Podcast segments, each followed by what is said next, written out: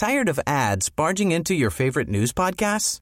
Good news. Ad-free listening is available on Amazon Music for all the music plus top podcasts included with your Prime membership.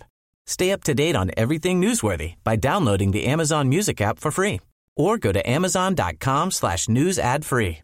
That's amazon.com slash news ad free to catch up on the latest episodes without the ads. Morning. It's 8.30 on Thursday, September 27th. I'm Karen Brown, and this is Mississippi Edition on MPB Think Radio. On today's show, Mississippi U.S. Senator Cindy Hyde Smith praises Supreme Court nominee Brett Kavanaugh. Then a message from hope as many Mississippians celebrate recovery from the throes of addiction and mental illness. The idea is to increase awareness and understanding of mental health and substance use disorder and to celebrate the people that are in recovery. And in our book club, meet author and Grammy Award winning songwriter Tena Clark with her new memoir on growing up in Mississippi. That's all coming up. This is Mississippi Edition on MPB Think Radio. Supreme Court nominee Brett Kavanaugh will testify before the Senate Judiciary Committee today. Republican U.S. Senator Cindy Hyde Smith is pledging her support for Kavanaugh and encouraging colleagues to do the same. Speaking from the Senate floor in Washington for the first time, Hyde Smith says her support for Kavanaugh should not be taken as a lack of support for assault survivors. Today, I am compelled by duty to our country and the people of Mississippi to speak in strong and uplifting support for Judge Brett Kavanaugh. The Constitution entrusts the Senate with the duty to provide the President the advice and consent for a lifetime appointment on the United States Supreme Court.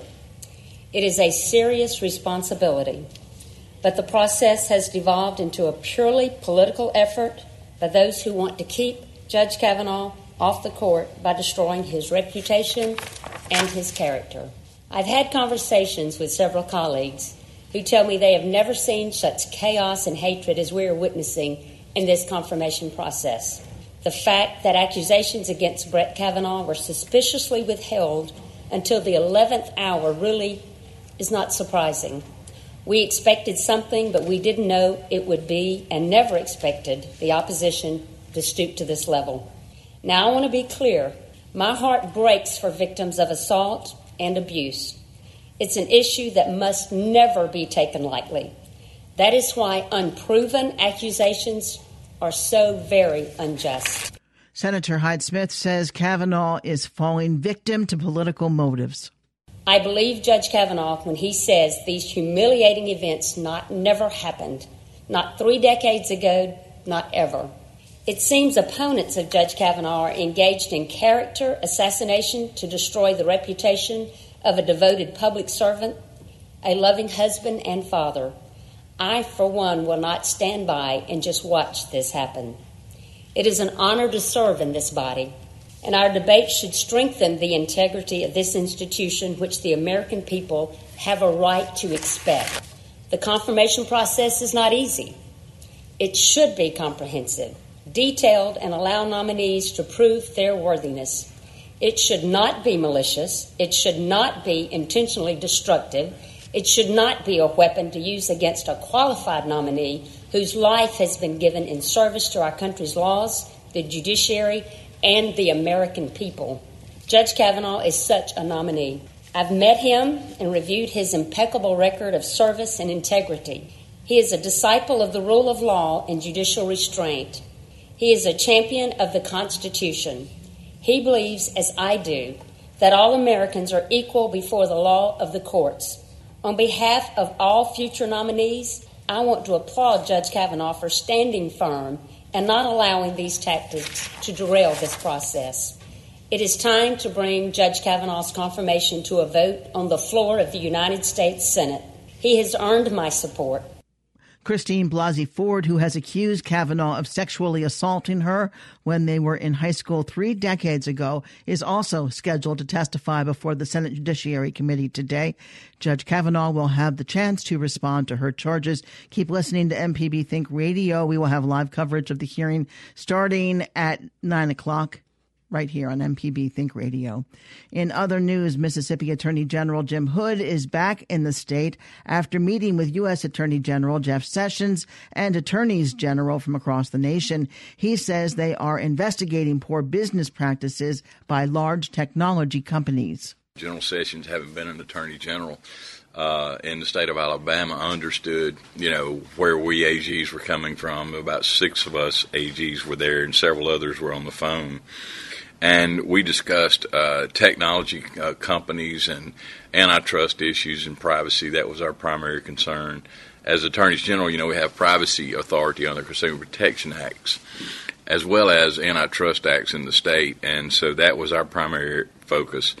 Well, it was about the mo- most wealthy corporations in the world uh, are tech companies now. You know, many of many of them don't build anything. they just trade in information, with the exception of Apple. But um, they trade in information, which is now the gold standard. And so it's it's uh, uh, you know used to be the federal government was Big Brother. Now it's uh, uh, the tech companies. They know more about us than we know about ourselves. So we're hoping that the Department of Justice will join with attorneys general. My suggestion I put on the table was for uh, us, we AGs who are interested in the antitrust area uh, involving tech companies, to um, form a working group. Uh, that we sign a memorandum of understanding whereby documents would be kept confidential and we could share information. And so, uh, uh, coming away from that meeting, we AGs hope that uh, we will be able to work with the Department of Justice going forward to use their forces and, and use our separate state laws to um, try to bring forces to bear to deal with uh, some of the power of the, the tech companies, and uh, at some point uh, we're going to have to have to address that uh, that that that economic power, and uh, hopefully in the end we'll be able to create more competition in the marketplace. General Hood says popular ride hailing company Uber has also reached an agreement with his office after failing to notify drivers for an entire year that there was a data breach. To see our team's updates throughout the day, follow MPB News on Twitter. Coming up, a message from hope as many Mississippians celebrate recovery from the throes of addiction and mental illness. This is Mississippi Edition on MPB Think Radio. MPB would like to thank Daniel, Coker, Horton, and Bell and the Mississippi Healthcare Alliance for underwriting MPB programs. Your company can be an underwriter too. Find out more. Go to mpbonline.org slash underwriting to find out how. Decision 2018, the Mississippi U.S. Senate debate. Candidates in Mississippi's U.S. Senate special election meet face to face, debating the critical issues as they compete to fill the seat of former Senator Thad Cochran. Live from the campus of Millsaps College in Jackson, Decision 2018, the Mississippi U.S. Senate debate. Thursday, October 4th at 7 p.m. Exclusively on MPB Television, MPB Think Radio, and streaming on YouTube. This is Mississippi Edition on MPB Think Radio. I'm Karen Brown. Mississippians are celebrating their progress in overcoming drug addiction and issues with mental illness along with others nationwide. September is National Recovery Month. Trost Friedler is executive director of the Harbor House Chemical Dependency Services. He tells MPB's Desare Frazier the awareness was first raised by the Substance Abuse and Mental Health Services Administration nearly 30 years ago. The idea is to increase awareness and understanding of mental health and substance use disorder and to celebrate the people that are in recovery. And do you see a lot of folks that are in this category? Uh, yes. And does it take a long time, or how can you help them get to the place where they can celebrate? You know, we have an alumni organization that puts on sober events throughout the year and allows people to get together and celebrate their recovery and they're great family events and um, and they're open to the community. And so people can survive this. They can have significant mental health disorders and still be able to recover from drug addiction. Yeah, that's correct. I mean, we Harbor House has uh, a lot of people that we have treated that are in very productive, have become very productive members of society. Is there anything else you can add that I didn't ask? Well, I, I think there's still a lot of um, there's still a lack of understanding about what a substance abuse disorder is. And, you know, one of the things that's important to understand is it's a disease and that people have a right to get help. And through that process of dealing with their mental health and substance abuse disorder, they become productive members of society. Harbor House Executive Director Trost Friedler. 47 year old Monica Walters is celebrating recovery. She lives with bipolar disorder. She graduated from Mississippi College and now works with the Hinds Behavioral Health Services. She tells MPB's Desare Frazier the peer support from meeting others in the community can help someone overcome their challenges. Well, for me, recovery month is every month. So, um, and it's something that's very important to me and helping my clients to also achieve the level of recovery that they want to be able to do the things that they want to do in life and um I am here to let my clients know that just because you have a serious mental illness um does not keep you from achieving your goals. I have a serious mental illness. In spite of that, I was still able to graduate. I was still able to maintain employment. Now, those things have not come real easy. There's been a lot of difficulties, but um, in spite of the hardships, maintaining a hopeful attitude and um, just. But let me ask okay. you this: What mental illness do you have? I, my diagnosis is um, bipolar type 1 with psychotic features. And one thing about um, National Recovery Month, from what I understand, it's mental health and uh, substance abuse? Correct. So you were abusing a substance. What were you abusing? Okay. Well, for me, um, my recovery is dealing with um, mental health. So um, I was diagnosed with a serious mental health issue um, about 15 years ago with mental health. Fortunately for me, I have been able to stay away from hard substances because um, my my parents um, were drug ad- addicts at one time, and I saw the repercussions, and I saw the difficulties with addiction. And for me, I tried to be an alcoholic um at one time, but it seems like my body doesn't tolerate alcohol very well, and I've had a hard time. Um, I I can't really drink very much. So, in in a sense, that's been a blessing for me um, to not become an alcoholic like um, like my parents were. How are you able to help other people? What is your message to them during this month? Because, as you know, we hear so much about the opioid epidemic, um, about um, uh, drugs that are coming on the scene, um, about uh, all types of chemicals, whether they're naturally produced or synthetic, that are a serious concern. Yeah, and and the hope is is that you can get better. Um, one thing that's been a real struggle for me with the with addiction is addiction to the disease itself, is addiction to the feelings of mania and psychosis that I've experienced in the past. So what's happened is I, because of being addicted to those um, extreme emotions, I have come off the medicine just so I could be manic. Um, I have um, lost jobs because of not taking my medicine. Um, and but fortunately, right now it's been as of today, as of this year, it's been about six, seven years since I've been hospitalized, and I have learned the importance of staying on my medicine and encouraging others to also stay on their medicine. Um, and that's been my saving grace for me. And if I can achieve this level of recovery, I know other people can too. I know I grew up with two people who were later diagnosed as bipolar, and their um, experiences were quite different. One had a much more severe case than the other. The other was able to take meds and uh, worked as a teacher for many years.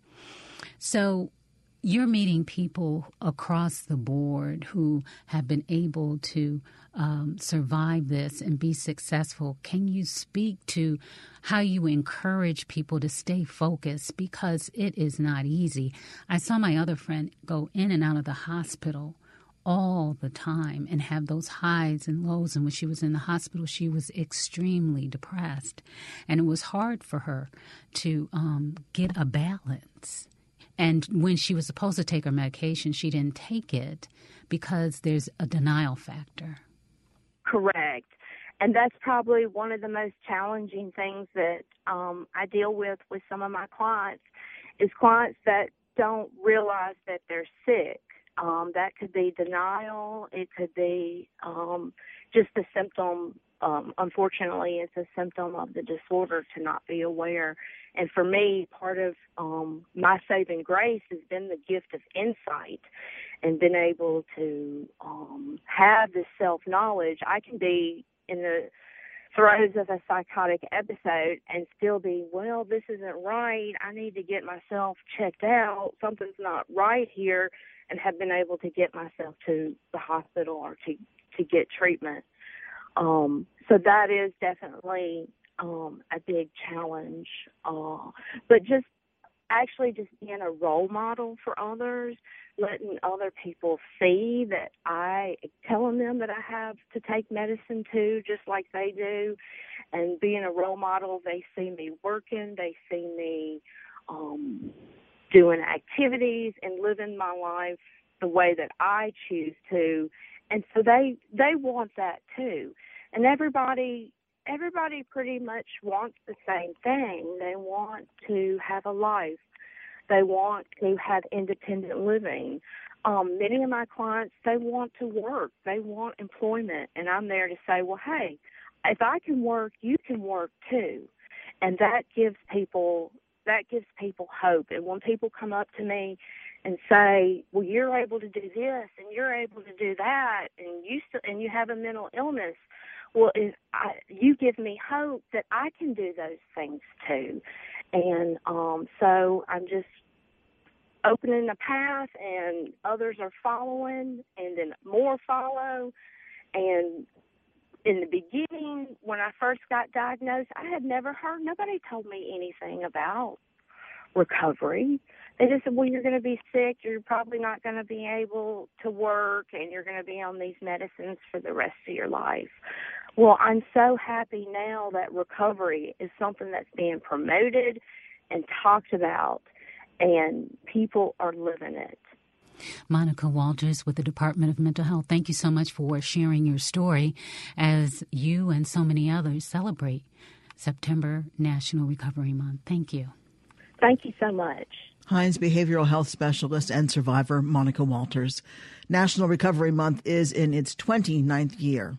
Coming up in our book club, meet author and Grammy Award winning songwriter Tena Clark with her new memoir on growing up in Mississippi. This is Mississippi Edition on MPB Think Radio. The Kavanaugh hearings, deeply divisive.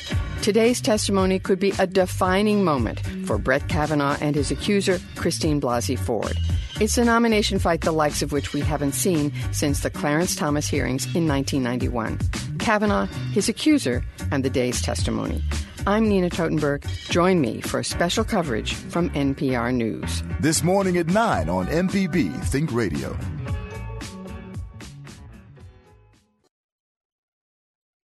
Attention all educators. MPB has partnered with the Secretary of State's office to host this year's Promote the Vote initiative. Help your students learn important lessons about civic engagement while having fun in the classroom. This opportunity is for K through 12 students across Mississippi. Get them engaged with a mock election, plus art and essay contests. For more information about Promote the Vote or to sign up your class or school, visit mpbonline.org. This is Mississippi Edition on MPB Think Radio. I'm Karen Brown.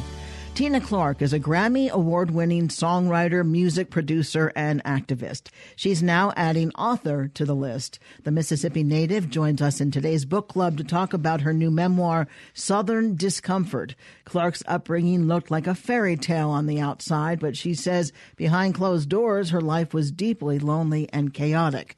Adding to the turmoil, she says she understood from a very young age that she was different from her three older sisters. She tells us more.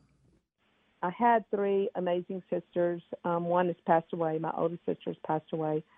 Um, and but they were much much older than me. Um, and the closest one to my age is 11 years. My memory starts pretty much at four and five, and they were seniors in high school leaving. The craziness started after that you know, I, I guess a good way of putting it, my parents got married on July the 4th. That should have been a sign that there was going to be a lot of fireworks. You know, my father was known as the the wealthiest man in that town, in that area, and pretty much built Waynesboro on so many levels as far as businesses and housing and strip malls, shopping malls, whatever they were back then. But was a central figure in that town. Because and, of that, were you expected to act a certain way, to look a certain way? Oh, a million percent. You know, and and my sisters were majorettes and drum majors and and um southern southern women, southern ladies, southern belles. My sisters were, as far as I can remember and know, very popular. I was very popular. I always say when, as long as I have been giving speeches to MBA programs and universities and other organizations and conferences and et cetera, I always start out by saying I would never have grown up anywhere else, wanted to grow up anywhere else. With all of the dichotomies and hypocrisies and everything that goes along with it, I still know from my creative standpoint, the soil that my soul grew from I do not believe that I would be the musician or the artist or the creative that I was if I had not been surrounded by the times and the women in my life, which were black and white, as you know from reading the book, and my mother being a songwriter from the big band era and going to New Orleans all the time, and much to the dislike of my father and their embattled relationship and my mother, all she ever wanted to be was respected and loved and known for her creative self. You know, it was always denied because my father was this powerful man and that he wanted her staying home, raising the children. He would take care of her, he would take care of everything. I think one lesson from my life and from this book is that you can be wrapped in hundred dollar bills you can be wrapped in thousand dollar bills and mink stoles and Cadillacs and diamonds and beautiful trips and treated like a queen. But if you're not treated with respect or loved, none of that means anything. And as we all know, we know people have experienced watching that or being a part of that. And some women get out, some don't. And my mother eventually did. My mother was straight out of a, to me, I'm a Faulkner classic. I mean, she was beautiful. She was close to six feet tall. She was jet black hair. She was so funny. She was a diva, as you would say. And um, she finally broke free and lived her life in a very, very simple way and gave up everything to have a life of simplicity and to get her life together. Obviously, there's a lot to read in the book, and I don't want to give any spoilers, but I think for me, it was very cathartic writing this book, the good and the bad. And there's a lot of both. It's my truth, it's what I lived. And, you know, I think we all like to see things in a different way. And some of us pretend for so long that we can't live with it anymore. And I think in writing this book, like I said, it was cathartic because there's a lot of, and I know it's everywhere. It's not just the South, but there's a lot of secrets, and there's a lot of pretending, and there's a lot of gaslighting. Growing up, I felt like I was going to lose my mind sometimes, just trying to portray a perfect world and a perfect life. when there was nothing perfect about it. And, and look, we all know that not many families are, but just the pretense of it all. I have never, ever, ever known anyone who is not living their truth or living their authentic life that it does not come out in a negative way somewhere. The book is called Southern Discomfort, a memoir by Tena Clark. Tena, thank you so much for laying it out for us. Well, thank you. Clark will be at Square Books on Tuesday, October 2nd at 5 p.m. Keep listening because the Senate Judiciary hearing on Supreme Court nominee Brett Kavanaugh and Christine Blasey Ford, who is accusing him of sexual assault, is at 9 o'clock. So, five minutes from now, that will begin live coverage here on MPB Think Radio. Join us again tomorrow morning at 8.30 for the next Mississippi edition on MPB Think Radio.